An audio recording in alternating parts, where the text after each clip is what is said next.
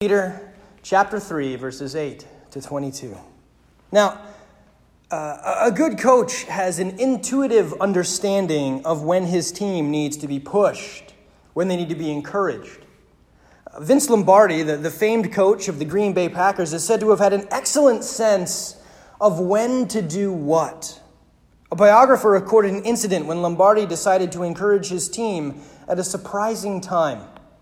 The Packers had just lost a game in embarrassing fashion two lost fumbles and a blocked punt for a safety contributed to this loss.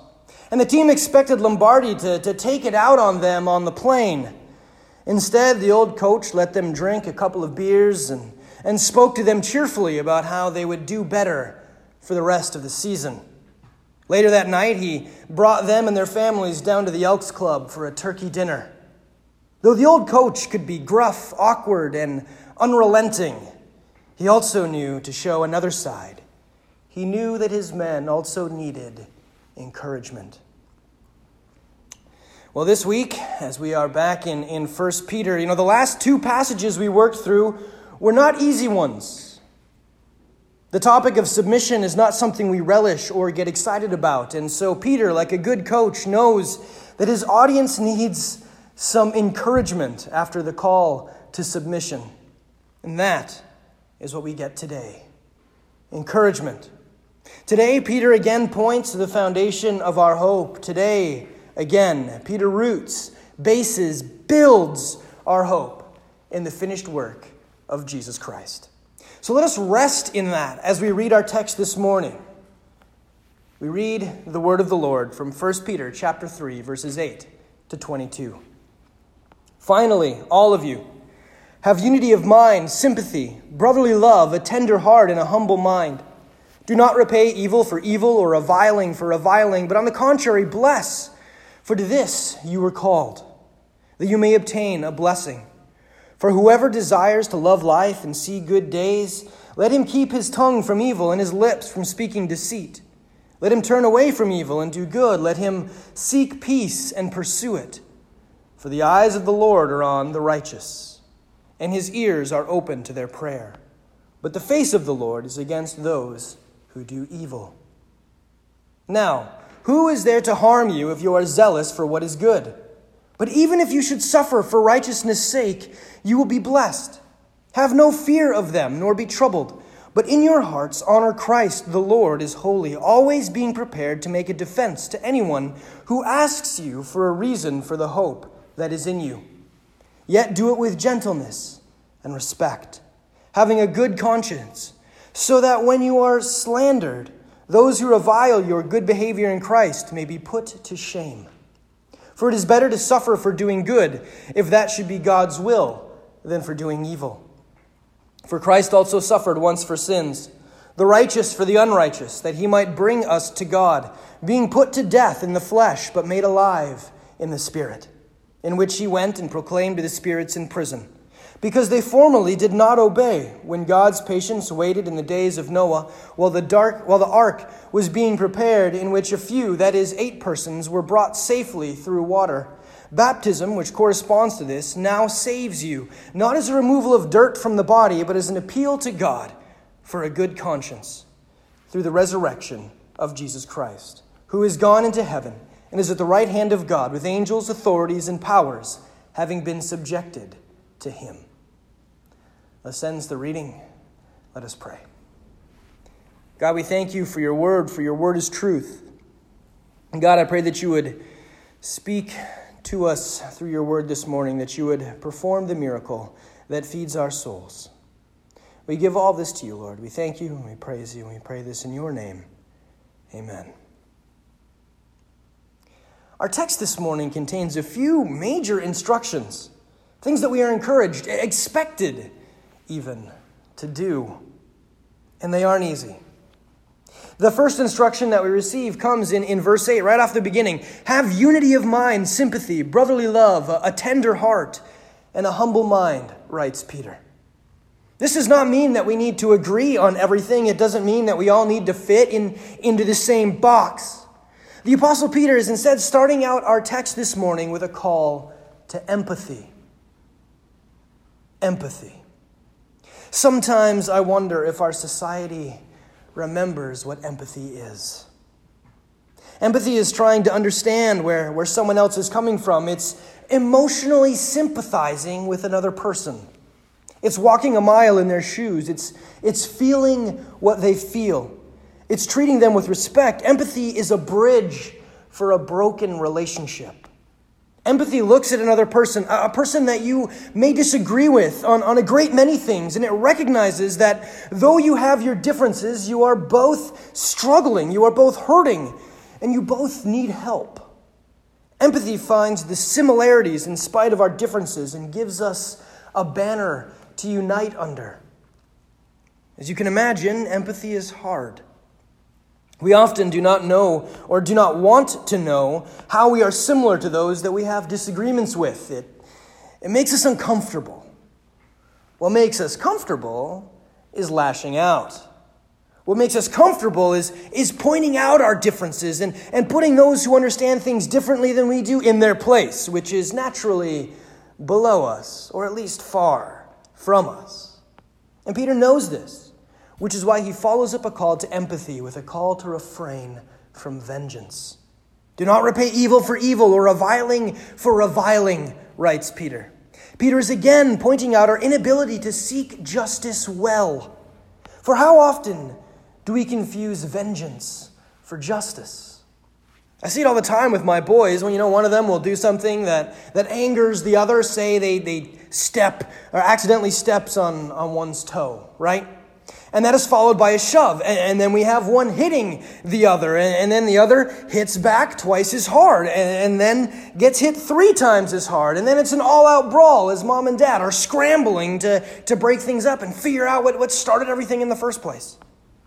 Instead of recognizing an, an innocent, even clumsy accident, we want vengeance for what has been done to us. We escalate a situation instead of de escalating it. And yet, what are we asked to do? We are asked to de escalate. Peter tells us that instead of repaying evil with evil, instead of repaying a punch with a better punch, we are asked to leave vengeance to the one to whom it belongs, to God. And we are encouraged, we are instructed to bless. We are told to empathize. Peter writes that we are called to this. So, how are we doing with that? How are we doing with being empathetic? Not just to those that agree with us, but also to those that completely disagree with us. How are we doing with not repaying evil with evil? How are we doing with blessing those that have hurt us, that have done evil to us? Man, that's some heavy stuff, Peter. It's brutal. The thing is, he doesn't even stop there. He gives us our next instruction in verse 14, where we are told not to fear those who cause us to suffer. What? We're not supposed to fear those that cause us to suffer? Nobody wants to suffer, right? I, don't want to suffer. It's natural to want to stay as far away as possible from anything that would lead to suffering. We naturally fear suffering, whether that suffering is enforced by, by someone whose perspective on politics, faith, or morality is, is in conflict with ours, or that suffering is enforced by a virus that seems unbeatable and, and has kept us isolated from each other for months. We fear suffering and pain. And Peter tells us not to. Man, how are we doing with that? How are we doing with not fearing pain or death, not fearing suffering? And then, shortly after his call to have no fear, Peter tells us to always be ready to defend what we believe. Because that's what we just love to do, right? Like, that's our favorite thing. Talk to people about how we believe in something that we can't see. That we believe in a Trinity that we can't fully explain or even really understand in our own brains. That we believe in a book that is thousands of years that, that we believe, that a book that is thousands of years old is the Word of God. And that He used men, fallible, broken men, prone to mistakes and errors, to write down His words. And, and yet we believe that the Bible is true, that it is not flawed despite those tools that were used. And further, that it is relevant, right? It's relevant, so relevant, in fact, that though culture longs to speak into it, to influence it, it's actually the Bible that speaks into culture. That the Bible never goes out of style, never gets too old, that the Word of God is never outdated. That the truths of Scripture do not fade or decay with time, but retain their sharp edge for eternity. Are you prepared to defend all of that? Now, there are books you can read and instructions you can receive, and, and I encourage you to do so. The world around us, nature, science, when it is not manipulated by man's agenda, is a testament to the hands of God at work in the world around us. Nature screams out that it was designed and that it is not an accident, but that it was created intentionally and with purpose. Are we prepared to defend why we believe what we believe to a world that is incredibly hostile to our message and our faith? Do we have the knowledge? Do we have the courage? How are we doing with these directives that have been given to us by God through the pen of the Apostle Peter? How are you doing with loving your neighbor? How are we doing with not fearing suffering? How are we doing with defending what we believe. Pastor Dan, you might be saying, you told us this was going to be an encouraging sermon. That Peter was like a good coach and, and was going to be encouraging us. This list is brutal. I'm, I'm not very good at these things. I'm terrible at a few of them and barely passing at the other. How is this an encouragement? Well, as we keep reading our text this morning, we get to verse 18 to 22. And this is where this is where it all ties together. The title of our sermon this morning is Hope's Foundation, and here is where we begin to see that come to light. First, we get this wonderful picture of the gospel in verse 18. For Christ also suffered once for sins, the righteous for the unrighteous, that he might bring us to God, being put to death in the flesh, but made alive in the spirit. This is what Jesus did. This is why he came to suffer and die once, one time for all time, the righteous for the unrighteous, Jesus for us broken sinners, that, that through this act, because of this death on the cross, that he might bring us to God. He is the one that does the work here. He perfectly paid the price for all of our sin, that, that through faith in Him we are, we are covered in Him, so that when God see us, sees us, He doesn't see the filth of our sin, but instead He sees the righteous perfection of Jesus. And this is further emphasized a little later on when Peter writes about Noah and how his family was saved, brought safely through water. And then we hit verse 21 where we get this fantastic proclamation.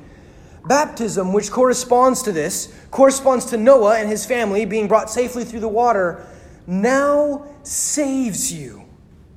Not as a removal of dirt from the body, but as an appeal to God for good conscience through the resurrection of Jesus Christ. Baptism saves you. What a promise!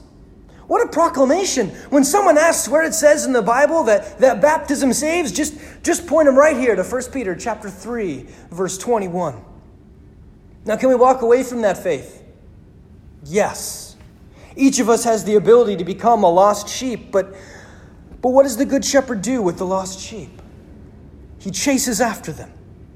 Maybe you were baptized as a child and you don't feel like it really meant anything. You've, you've walked away from the faith that was instilled in you and you've lived a life that has carried you far from God's desire for your life. Could He ever want you back? That you are even thinking that is a testament to His work in your life right now. God is continually, constantly calling His sheep to Him. He will continue to pursue you. You cannot outrun His love and His grace and His mercy for you. Maybe you've never been baptized. You feel like you have a relationship with God, that, that you have been saved. Does this mean that God hasn't done His work in your heart and on your behalf yet? Hey, you know, God can work outside the box that He has given us in Scripture. It's not my place to limit how He has been at work in your life. But if you have not been baptized, please fill out our online connection card. Give me a call. write me an email. Let's make that happen because being baptized is part of God's instruction for the Christian. It's a way that He longs to bless us, it is a way that God pours His grace out over us. It's not something that we do. It's not a testament that we make, but something that God does. It is His proclamation of fathership. It's His instilling you with faith in, Holy, in the Holy Spirit and welcoming you into the family. Now, maybe we look at this passage and we keep reading and we say, but, but, but, Pastor, it says later that it is an appeal to God for a good conscience. Doesn't this mean that when we, ba- we get baptized, it is us appealing to God, us calling out to Him, us declaring our faith in Him? And to that, our text this morning responds no. For it is not us making the appeal, but the baptism. Baptism is the subject of the sentence, not us. It is the baptism that appeals to God. For it is through baptism that we are united to the death and resurrection of Jesus Christ. Just as the apostle Paul wrote in Colossians chapter 2 verses 12 to 15. Having been buried with him in baptism, we read, in which you were also raised with him through faith in the powerful working of God who raised him from the dead, and you who were dead in your trespasses and the uncircumcision of your flesh, God made alive together with him, having forgiven us all our trespasses by canceling the record of debt that stood against us with its legal demands. This he set aside, nailing it to the cross. He disarmed the rulers and authorities, and he put them to open shame by triumphing over them in him. In baptism, we join Jesus, are, covered by Jesus. You are united with Jesus in his death and resurrection, which just continues to emphasize that our salvation is not something that we do, it is something that has been done. We do not get to participate. And that is the foundation of our hope. For if we participated, we would mess it up, sinful beings that we are. Even coming forward to be baptized is the empowering of the Holy Spirit, the Spirit enabling us to take those steps. Everything else that takes place in this passage, loving your neighbor, not, not having fear of suffering, defending our faith, all that flows out of Christ's work on the cross and the salvation that has been won for us. That's what it all flows out of. When we look back at verse 9, where it says that you may obtain a blessing, the word obtain is more often translated inherit. And an inheritance is not something that you earn, but something that you are given, whether your actions deserve it or not. And so the actions that we are called to, the empathy, turning the other cheek, right, uh, are actions that flow out of the inheritance that we've received as children of God. Christ is the basis of our love for our neighbor and the fear. Peter's response to the fear is that we honor, that we rest in Christ. One of my children told me the other night that he just, he just had this feeling that we wouldn't see the morning, that something horrible was going to happen, and that we would all die before we woke.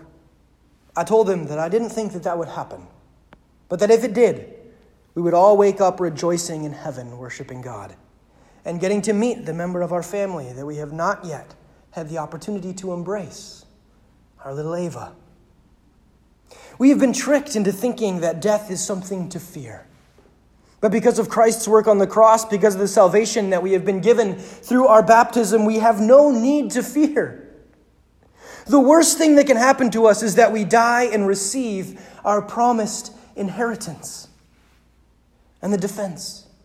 So often we rely on the apologetics, the defense of our faith through philosophy, reasoning, and science to not only be what we rest in for our faith, but we also try to use it on offense, that we might argue people into heaven.